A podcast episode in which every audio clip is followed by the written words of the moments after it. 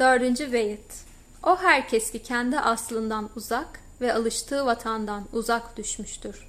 Elbette kendisinin muslat zamanını ve birleşme vaktini geri talep eder ve geri dönüş yolunda bir kılavuz olarak şefkatli bir İsa nefesinin arayışına girer. Burada yine bahsettiğimiz konu aslımızdan uzağız, vatanımızdan uzağız. Uzak olduğumuz için de vuslat zamanını, birleşme vaktini hep talep ediyoruz. Bilsek de bilmesek de talep ediyoruz. Çünkü eninde sonunda Rabbinize döndürüleceksiniz deniyor. Ve orada yaptığımız bir e, anlaşma var. Ben sizin Rabbiniz değil miyim? Evet dedik. E, ve orada bir aşk anlaşması imzalandı. Ve kalbim de o aşkı hatırlıyor. Ve hatırladıkça e, buluşmak istiyor, kavuşmak istiyor sevgilisiyle.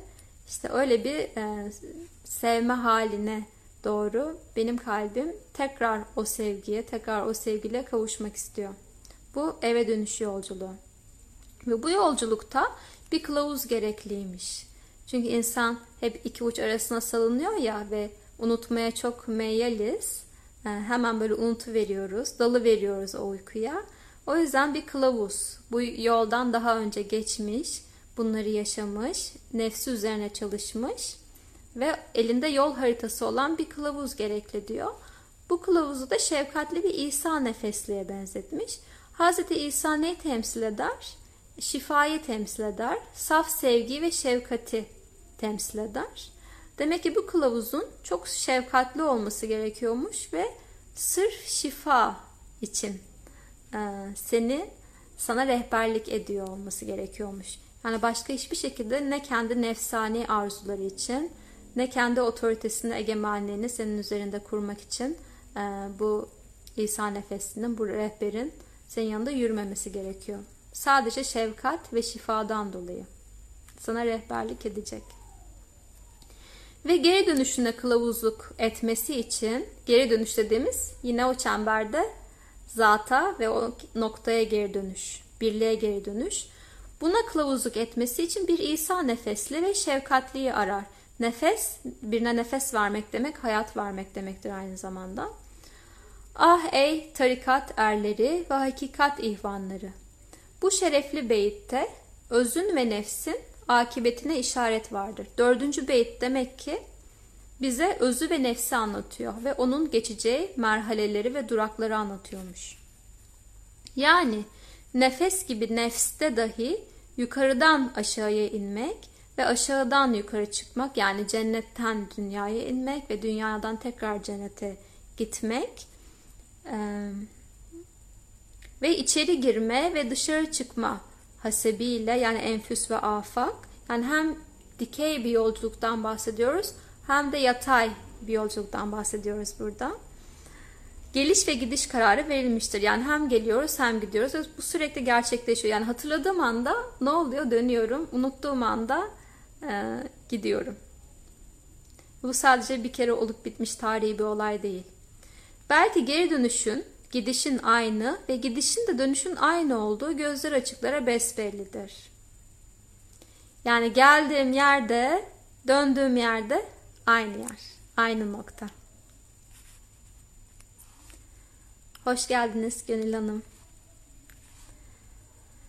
Ve geliş ve oluş ve hareket ve sükun, sessizlik ve hareketsizlik, izafet nispetinden açığa çıkmıştır.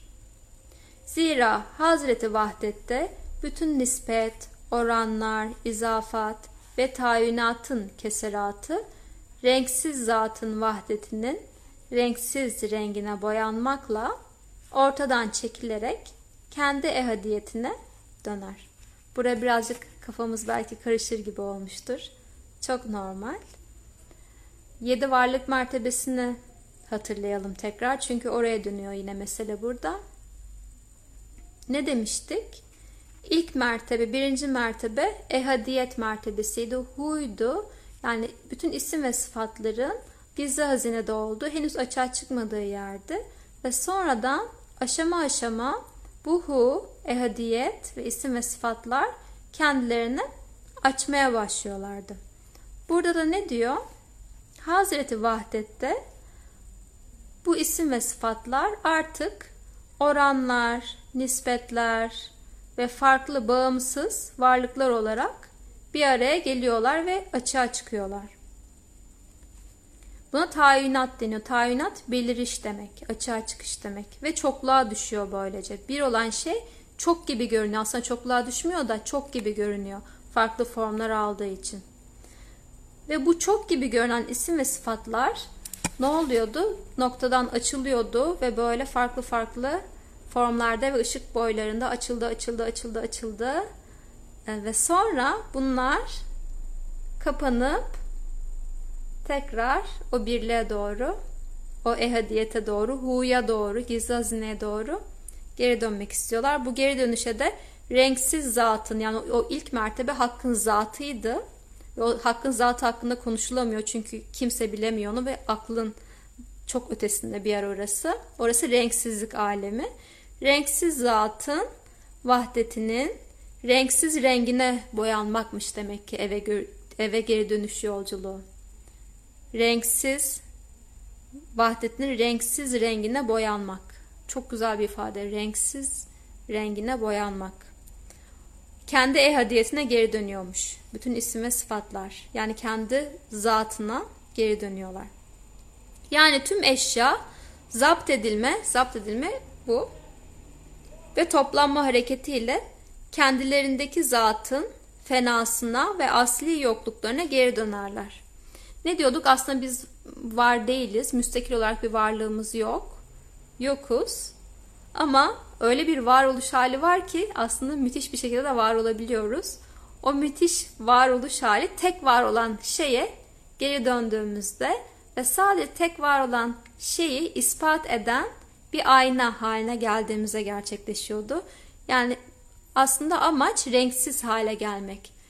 Belli bir renk olduğunu iddia etmemek ya da belli bir renge tutunmamak ya da belli bir rengi kimliğin gibi böyle üzerinde e, üzerine yapışmasına izin vermeden bütün renkleri kendi içinde birleştirerek bütün renkleri birleştirdiğinde hangi renk çıkıyor? Renksiz bir renk çıkıyor değil mi? Ve o renkle birlikte e, asli yokluğuna zaten yoktuk. Var gibi görünüyoruz. Tekrar o yokla geri dönüyorsun. Buna fena hali deniyor. Yeryüzünde, yer üzerinde bulunan her canlı yok olacaktır Rahman suresi. İşte buranın tasafi okumasını yapmış Sarı Abdullah Efendi. Evet yok olacağız yani öleceğiz. Bu beden ölecek. Aynı zamanda bu beden ölmeden de yok olabiliyorum. Nasıl yok oluyorum? Ölmeden önce ölerek yok oluyorum. Yani bu benliğimi, sahte benliğimi ve kimliklerimi geride bırakarak ya da gerçek sahibine teslim ederek, ona teslim olarak yok oluyorum. Ama bu yok oluş müthiş bir varoluşu getiriyor beraberinde. Gerçek varoluşu getiriyor beraberinde. Onun zatından başka her şey helak olucudur. Kasas suresi de aynı şeyi söylüyor. Gördüğünüz gibi her şey zaten onun zatından ibaret ee, ve tek var olan şey, tek sonsuz olan şey onun zatı. Onun dışındaki her şey helak olucudur, gelip geçicidir, birer gölge varlıktır. Yani ilmi şerife gizli değildir ki eşyanın hareketinde iki yönü vardır. Yani varlıkların hareketlerinde iki yönleri varmış. Birisi zati yokluğu yönüyledir ki tayinat ve zuhurat dairesinin merkezidir. Adı geçen merkez tüm eşyaların ehadiyetül cem mertebesidir. Hem kevni hem de ayni olarak tüm ortaya çıkan varlıklar her şey aslına rücu eder mucibince bizzat bu bahsedilen cihete taliplerdir. Zira büzülüp toplanma hareketi zati yokluk bakımından bir gerekliliktir. Burada işte az önce bahsettiğimiz şeyi açmış birazdan. Neymiş eşyanın birinci yönü? Zati yokluğuymuş. Yani eşya aslında yok. Sadece hakkın zatı var. Ne oluyor? Tayinat ve zuhurat dairesinin merkezi yani bu açılımların, bu görüntülerin, görünümlerin hepsinin merkezi hakkın zatıdır. Bütün açılımlar onun zatının açılımıdır. Ve bu yüzden de her şey aslına yani hakka geri döner ve orayla bir olup orada yok olmak isterler. Hareketin ikinci yönü vücut varlığını kapsar ve görecelidir, kıyasa dayanır. Bakın birinci yönü kıyaslanamıyor, göreceli değil, yoruma açık değil. Çünkü orası hakkın zatı mertebesi ve her şeyin kaynağı. Orada değişme, yok olma, dönüşme hiçbir şekilde yok. Ondan bahsedemiyorsun. Hareketin ikinci yönü daha subjektif, göreceli, kıyasa dayanıyor. Burası daha böyle fani yönü. Ve bu bahsedilen yön Hazreti Vahidiyet ve Esma ve Sıfat mertebesidir. İşte burada gördük artık. Yani o gizli hazineden bahsetmiyoruz da o gizli hazinenin kendisini aşikar kılma yöntemi olan isim ve sıfatlarından bahsedebiliyoruz. Ve yayılma ve genişleme hareketi bu yönün ortaya çıkması içindir. Hani diğer derslerde bahsettiğimiz bir şey vardı. Allah celal ve cemal sıfatıyla e, yaratımı gerçekleştiriyor demiştik. Yani bir taraftan yaratıyor, bir taraftan yıkıyor. Hem var ediyor hem de öldürüyor, yok ediyor demiştik. Burada da yine o hareketin iki e, yönünden bahsediyor. Birincisi inkibas yani büzülüp toplanma hareketi. Her şeyin bir araya gelmesi, her şeyin o birde buluşması, her şeyin o birde yok olması. Bu hareket büzülüp toplanma, inkibas deniyor. İkinci harekette açılım hareketi. Bu ilki celaldi. Allah'ın o yok edişi, e, birleyişi e, hareketiydi. İkincisi de cemali yani açışı. Neyi açıyor? İsim ve sıfatlarıyla varlığı açıyor, varlığı görünür kılıyor ve bu gördüğümüz her şeyi görünür kılıyor. Yani şu anda bildiğimiz anlamıyla dünya e, ve formlar bu açılma hareketiyle açığa çıkıyor. Ve bu ikisi her an gerçekleşiyor. Her an. Yani gözümü açıp kapamam bile aslında onun bir örneği. Ya da nefes alıp verişim bile bunun bir örneği. Çok küçük birer örneği. Bas ve kabz gibi. Evet. Bas genişlemek demek. Kabz da e, inkibas işte aynı kökten geliyor. Büzülüp toplanmak demek. Celal ve cemal de öyle. Nur ve gumur da demiştik buna. Ya Seraplı Efendi demişti. Ve yayılma ve genişleme hareketi bu yönün ortaya çıkması içindir. Kalbin atışı da aynı şekilde aynen. Bakınız aslında her şey bizim vücut ülkemizde gerçekleşiyor. Bir vücudumuza baksak, üzerine tefekkür etsek, bütün yaratılış ilkelerini ve prensiplerini an be an görüyoruz ve bunun üzerimizden gerçekleştiğini fark ediyoruz. Bu kitaplarda okumaya bile gerek yok. Hani Kur'an'ı yüzünden okumak demiştik ya. İşte Kur'an'ı yüzünden okumak bu. Ben kendimi okuyabiliyorsam kendini bilen Rabbini bilir, nefsini bilen Rabbini bilir denilen olay bu. Ben bütün bu görünen şeyin üzerine tefekkür edebiliyorsam, hikmetini görebiliyorsam, bütün yaratılış da kendisini bana açıyor ve beden kitabımı okuyorum. Özümün kitabını okuyorum. Sufi okur yazarlık. Geçen derste bahsettiğimiz. Ve yayılma ve genişleme hareketi bu yönün ortaya çıkması içindir. Bundan dolayı bütün vücudun zerreleri zamanın tümünde bahsedilen bu yönleriyle ortaya çıkarlar ve buradan da gizliliğe giderler. Yani hem ortaya çıkıyorlar hem gizleniyorlar. Ve lakin bunlar yabancı bakışlara karşı peçelenmişlerdi. Sadece idrak gözleri açık olanlar bunları görebilirler. Ama itibar sahiplerinin katında tüm eşya bahsedilen hususta eşit derecede olup aralarında herhangi bir üstünlük ya da fazlalık bulunmadığından Rahman'ın yaratışında hiçbir uyumsuzluk göremezsin. Mülk suresi kelimesi buna delalet eder. Ve zati fenada, zati fena yani ilk yaratılış mertebesi, gizli hazine, hak ve asli ehadiyetin tecellisinde bu da ikinci mertebe artık isim ve sıfatların açılması. Burası ehadiyet mertebesiydi.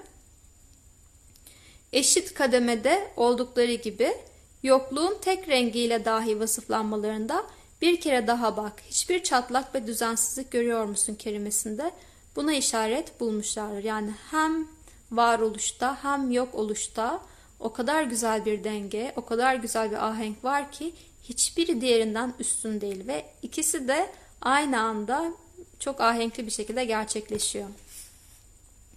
Ama hareketin bahsedilen yönlerinden başka kendine özgü bir yönü daha vardır ki bu yönü insani kemalin topluluğunun neşesine mahsustur. Bu bir kemal yolculuğuydu ya, bütünlenme yolculuğuydu ve insan olma yolculuğuydu. Demek ki insan olma yolculuğunda bir niyetle ve taleple yürüyenlerde eşyanın hareketinin başka bir yönü açığa çıkıyormuş. Farklı bir neşe açığa çıkıyormuş. Zira bu bahsedilen topluluğun neşesi iki yönü daha kapsar. Kah merkezi, kah kuşatan bir sıfatla ve kah ikisi arasındaki toplanmış suretler ile görünür olur.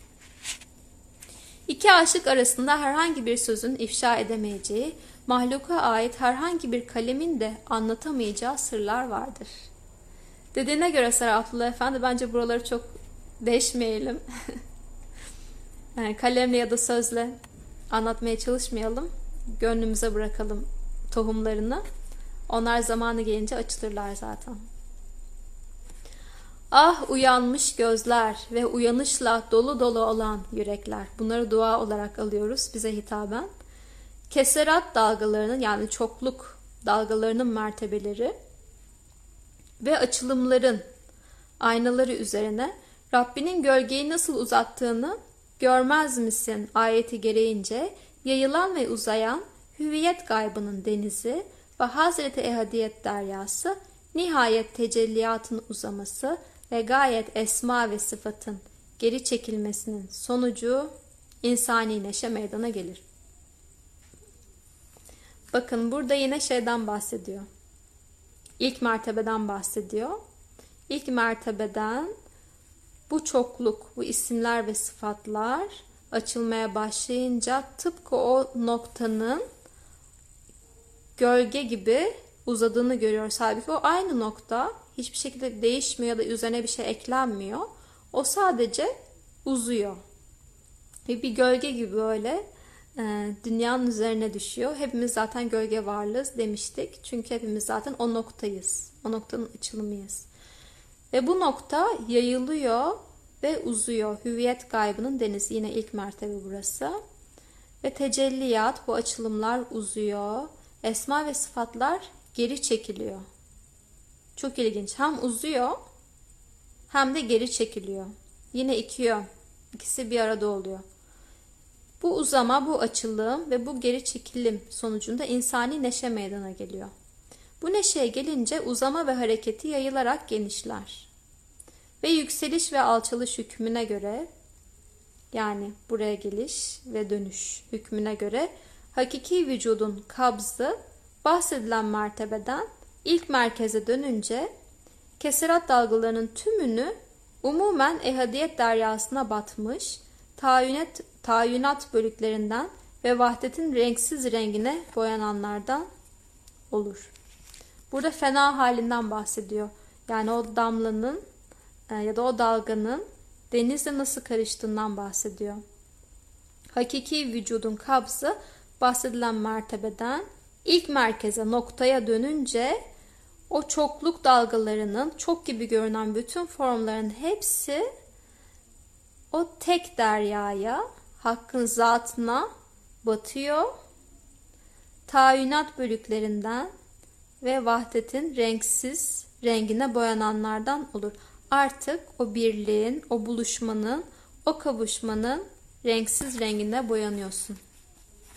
Ve kendinden fena alıyorsun. Ölmeden önce ölmek dediğimiz şey bu fena fillah. O gün yer başka bir yere, gökler de başka göklere dönüştürülür ve insanlar bir ve kahhar olan Allah'ın huzuruna çıkarlar kerimesi zikrolunan vahdet sırrını bildirir. Vahdeti vücut, birlik, o birliğe kavuşmak hali.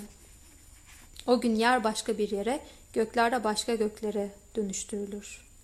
Yer ve gök yine ikilik burada gördüğümüz gibi ruh ve beden ya da e, buraya mesela gök derler. Yerde burasıdır, arştır, göğsümüzdür, sinemizdir. Buralar başkalaşıyor yani dönüşüyor. Artık kendini o küçük kalıplar, insan kalıplarının içinde tanımlamıyorsun. Zihnine tanımlamıyorsun. Gerçekten olduğun şeye dönüşüyorsun. Gerçekten geldiğin o öze ve kaynağa kavuşuyorsun. Ve Allah'ın huzuruna çıkmak e, olarak burada tanımlanıyor surede İbrahim suresinde. Buna vahdet sırrı deniyor. İlim settar olan Allah'ın katındadır. İlim ancak Allah bunun ilmini en iyi bilendir. Biz burada sadece anlamaya çalışıyoruz. Hazreti Adem'in hangi nakış olduğunu söyledim. Sana gizli sırrı ifşa ettim. Onun kemali yani onun bütününe ulaşması önce Hazreti Adem'i var etti. Adem'den ise ayağını kül nefisler ortaya çıktı. Aşkın kemali Adem'e doğru geldi. Adem de o nefesten olduğu için o an vücuda geldi. Buralar hep vahdet sırları. O yüzden bence çok üzerine kelimelerle şey yapmayalım, örtü örtmeyelim, perdelemeyelim. Bunları olduğu gibi idrak etmek nasip olsun. O nasıl olacak? Talep ederek bu kısmı tekrar tekrar tekrar tekrar okuyarak ve acaba benim göğüme, benim bu e, idrak seviyeme nasıl yükselecek bunun anlamı hikmeti? Onun üzerine düşün, düşünerek e, açığa çıkacak bir sır bu. Zaten Seraplı Efendi demiş. Burası sırdır. Sana gizli sırrı ifşa ettim demiş. İfşa olduğu kadarıyla devam edelim. Şimdi benim gözümün nuru. Adem ve Adem'in çocukları felek belalarının mahpusu olan bu kara toprak değildir. Yani insan dediğin şey aslında sadece balçıktan, topraktan, çamurdan yaratılmış bir varlık değildir. Bizim önce bir diyor Sarafullah Efendi, bizim önce bir insan nedir? Onu anlamamız, onun üzerine düşünmemiz gerekiyor. Allah nedir? Ee, çok yanlış, yanlış anlaşılan iki şey var. Bugün yine bir dostumla konuşuyordum. Birincisi Allah'ın varlığı, Allah nedir? İkincisi de insanın varlığı, insan nedir? Bu iki şey yerine oturtulsa aslında çoğu şey de e, açılmış olacak, anlaşılmış olacak. Burada da Sarafullah Efendi aynı şeyi yaptı. Önce Allah'ın varlığından bahsetti. Şimdi de insan ne demek? Ondan bahsetmeye başlıyor. Belki insani hakikat şu Rabbani ve gizli latifedir ki insan benim sırrımdır, ben de insanın sırrıyım. Kutsi hadis. Ondan ibaret olup o mekansız uçan doğanın yuvası, kutsal havatırın ve yakınlık meclislerinin dolaşma yeridir. Ve bu altıgen kafes de vücudumuz ve cismani alem aynı zamanda imtihandan önce yani buraya inmeden önce tavus kuşu ve firdevs mekanıdır. Yani cennet mekan. Ulvi heykeller ve süfli yıldızlar o saadetli hüma kuşunun kanatlarının altındaki himmet karşısında değersiz bir yumurtadır. Yani burada gördüğümüz şey e, kendimize kimlik atfettiğimiz bu bedenimiz, görünüşümüz, her şey bunlar aslında çok e, cüzi, çok değersiz. Senin gerçek insan potansiyelinin, senin gerçek kimliğinin yanında bunlar çok küçük. Bu sebeple Ney figan edip der ki Ey sıddıkların yoldaşı bu fark denizine batan zevk yoksullarına hakikat halinden haber vermeye mecal mi olur? Fark denizine batmak demek kendini farklı görmek demek. İşte bir az önce bahsettiğimiz vahdet sırrı vardı yani birlik sırrı var. Bunun karşıda fark. Şu anda biz fark denizindeyiz. Her şeyi farklı görüyoruz. Kendimizi haktan farklı görüyoruz. Muhataplarımızdan farklı görüyoruz. Ve o bağlantısallığı, o birlik halini hissedemiyoruz, perdeliyiz. O yüzden fark denizine batmış durumdayız. Vahdet sırrından da perdelenmiş durumdayız. Fark denizine batan zevk yoksulları. Fark denizine battığımız için de zevk alamıyoruz. Ne kendi bedenimizden zevk alabiliyoruz, ne ruhumuzdan zevk alabiliyoruz. Ne de belki yediğimiz içtiğimizden gerçek anlamıyla zevk alıyoruz. Çünkü onun içindeki o hikmeti ve manayı bilmiyoruz ve çok yüzeysel bir yerden bağlantı kuruyoruz. O da bizim ruhumuzu tatmin etmiyor. Çünkü ruh biliyor aslında onun ne kadar büyük bir potansiyel olduğunu yaptığım şeyin ve %100 potansiyelini istiyor gerçek anlamıyla. Azla yetinmek istemiyor. O yüzden şu anda zevk yoksullarıyız, zevk fakirleriyiz. Hakikat halinden de haber vermeye maalesef mecalimiz yok. Fark denizinde olanlara sen ne kadar anlatırsan anlat o yine farktan anlayacak. Algıları çünkü fark üzerine kurulu ve koşullanmış halde. O yüzden sen ne kadar birliği, vahdeti anlatırsan anlat o yine onu parçalayıp e, ayrıştırıp ikiliye düşüp analiz edip o şekilde anlayacaktır diyor. Nereye dönerseniz Allah'ın yüzü işte oradadır manasından habersizdir. Burası vahdet sırrı işte. Semme ve çullah deniyor buna. Nereye dönerseniz Allah'ın yüzü işte oradadır. Yani sen nereye bakarsan bak orası hakkın kendini açığa çıkarttığı yerdir. Yani düşünebiliyor musunuz bu anlayışla yaşadığımızı? O zaman gerçekten hiçbir şekilde ne edepsizlik yapabiliriz ne de saygısızlık yapabiliriz. Hiçbir varlığa yapamayız. Cansız gibi gördüğümüz şeylere bile yani bir kalemi böyle alıp atamam yere. Ona bile böyle hürmetle davranmak zorunda kalırım ki Mevleviler bunu çokça yaparlar. Su içmeden önce bardağı öperler. Kıyafetlerini gece çıkarttıklarında onu öperler. Hizmetler için teşekkür ederler kıyafete ve onu e, ait olduğu yere koyarlar. Bir yere fırlatıp atmazlar. Bunlar aslında nereye dönerseniz dönün Allah'ın yüzü oradadır anlayışının getirdiği bir edep hali, bir varoluş hali. Yani Allah'ı sadece göğe hapsetmiyorsun. Her yerde olduğunu, her yerde olduğunu idrak etmeye çalışıyorsun ve ona göre davranıyorsun. Yine bakın uygulama aşaması, amel etme aşaması. Yapabilir miyiz acaba kendi hayatımıza? Çok küçük şeylere başlayıp ona böyle edep ve hürmet göstermek. Bence olur, niye olmasın? Kafada büyütmemek lazım. İlla yani Mevlevi olmamıza gerek yok bu saygıyı göstermek için. Her şekilde yapabiliriz. Ve Cem'in Cem'inde Cem olan meczupların canlarını besledikleri aşk şarabından mahrum ve bunun zevkinden yoksundurlar. Madem ki onlar dahi şart olan aşkla ayrılık derdini müptelası olup, mücahedenin mihnet potasında var zannettikleri yok vücutlarını cezbe ateşine atmazlar. O halde irade elleri hidayet eteğine nail ve himmet ayakları selamet yoluna dahil olmaz. Burada çok kilit e, kelimeler var. İlki aşkla ayrılık derdinin müptelası olmak. Dert sahibi olmamız gerektiğini zaten biliyorduk. Ne derdiymiş bu? Ayrılık derdiymiş. Ayrılık derdinin müptelası olmak. Yani sürekli o ayrılık derdiyle aşk halinde olmak. Aşk dediğimiz çok romantik bir şey değil. Böyle birine sevdalanmak ya da böyle işte filmlerde izlediğimiz gibi bir şey değil. O çok mecazi ve çok e, dünyevi kısmı. Belki de böyle yüzde biri filan burada bahsedilen aşkın. Aşk demek ayrılık derdine tutulmak demek. Aşk demek asıl vatanından ayrı olduğunu hissedip onun özlemiyle ve onun hasretiyle yanmak, yakılmak demek. Aşık insan gerçek yuvasına, o vahdete, o birliğe, o kavuşmaya doğru sürekli gitmeye çalışan, gayret gösteren, mücahede denilen şey odur. Gayret göstermek, çaba göstermek her ne olursa olsun. Yani iyi hissetse de hissetmese de sürekli böyle o adanmışlıkla o yolda yürümeye gayret etmek. Buna da mihnet deniyor. Yani bu zorluktur aslında. Bu sürekli bu çabanın içinde olmak. Her zaman çiçekli olmuyor çünkü yol dikenli de oluyor. O dikenlere rağmen yürümeye devam etmek. Böylece ne oluyormuş? Var zannettiğimiz yok vücutlarımızı cezbe ateşine atıyormuşuz. Bakın bu çok çok güzel altı çizmesi gereken bir yer bence. Var zannettikleri yok vücutları. Demek her şey bir zandan ibaret. Zanlarımız ve sanrılarımız var.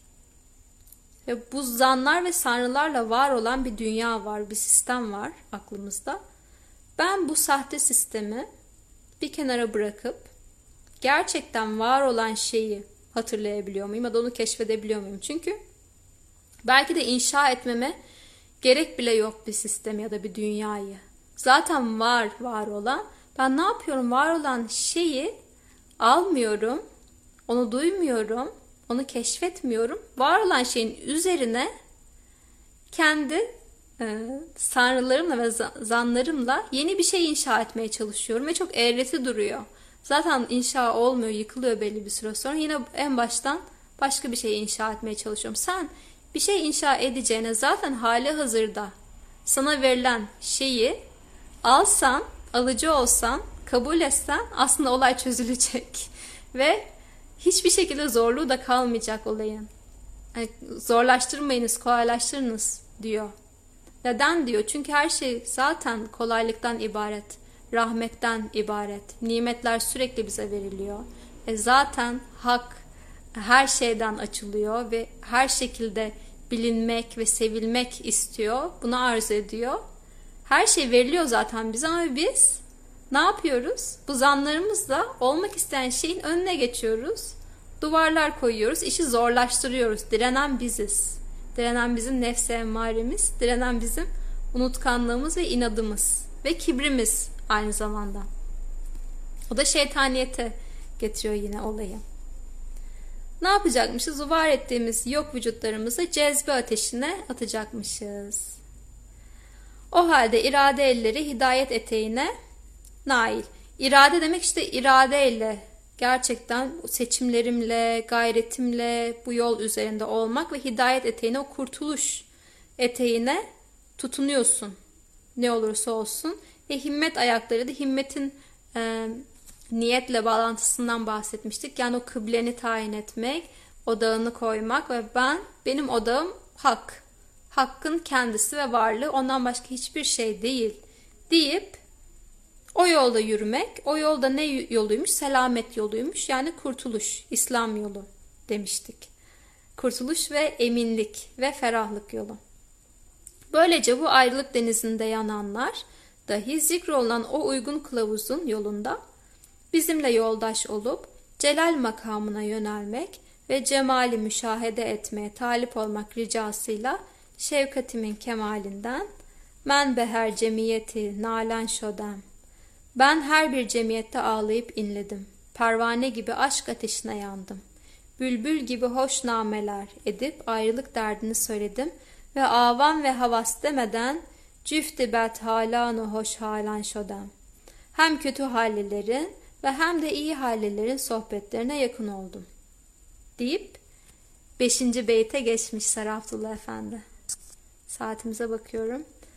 Tam yerinde bitti bence. Beşe geçmeden. Yani burada şimdi bizim halimiz ne? Şu anda perdeli olanlardan bahsediyorum. Fark denizindeyiz. Zevkten e, yoksunuz.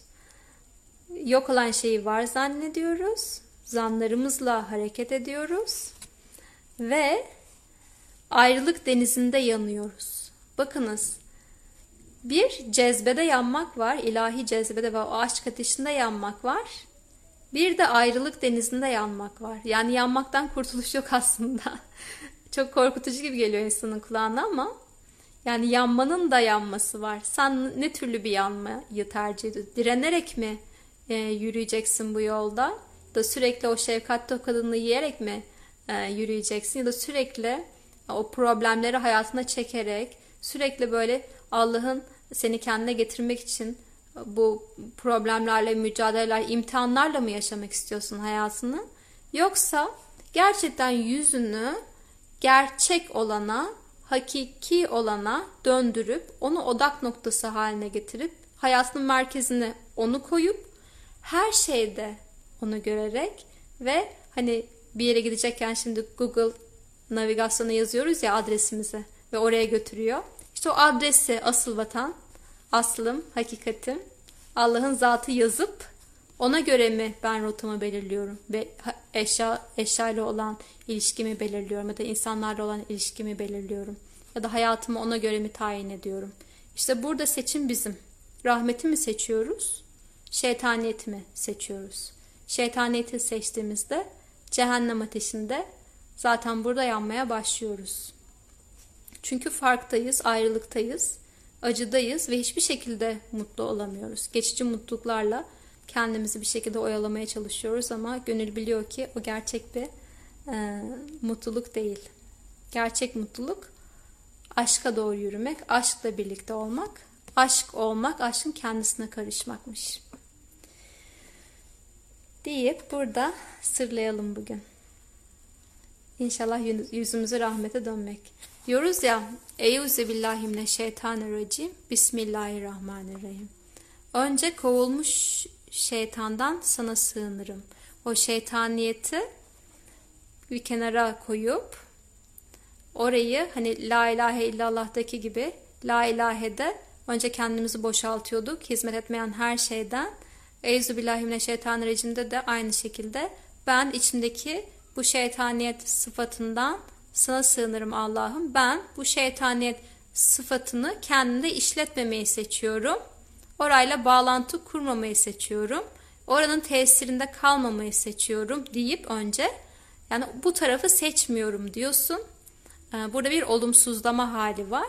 Ondan sonra neyi seçiyorum? Bismillahirrahmanirrahim. Yani Rahman ve Rahim olanı seçiyorum. Burası da olumlama hali, himmet hali yani kıblemi ve odak noktamı belirliyorum ve o şekilde başlıyorum yaptığım her işe. Yani bir işe başlamadan önce, yemek yemeden önce besmele çekmek çok şey gibi gelmiş, tekerleme gibi olmuş artık insanların ağzında ama ben o işe başlarken Bismillahirrahmanirrahim dediğim anda ben bu iş iş e, vesilesiyle açığa çıkacak hakkı görmeye ve hakkı ağırlamaya niyet ediyorum demek. Yani hakkın yüzünü her yerde görmek dedik ki acaba ben bunu yaparken hakkın yüzünü nasıl görebilirim? Hakkı nasıl hatırlayabilirim? Demenin niyet koymacısı besmele çekmek. Yani bunu da bu bilinçle yapmak gerekiyor. Önce şeytaniyetten sığınmak, ondan sonra da tarafını seçmek, kıbleni seçmek ve onu tayin etmek. Haf ve reca yine işte korku ve ümit. Kaçınmak ve yüzünü döneceğin yeri seçmek deyip bu haftada inşallah yüzümüzü böyle gerçekten hakikate döneceğimiz ve bunu amellere, uygulamalara ve harekete dökebileceğimiz bir hafta olsun ve bunları sindirebileceğimiz bir hafta olsun diyorum. Çok teşekkür ederim geldiğiniz için. Ha size bir nefes okumak istiyorum Osman Kemali Baba'dan. Bugün konuştuklarımızı çok güzel nefesinde böyle o ilahi ilhamlarla toplamış.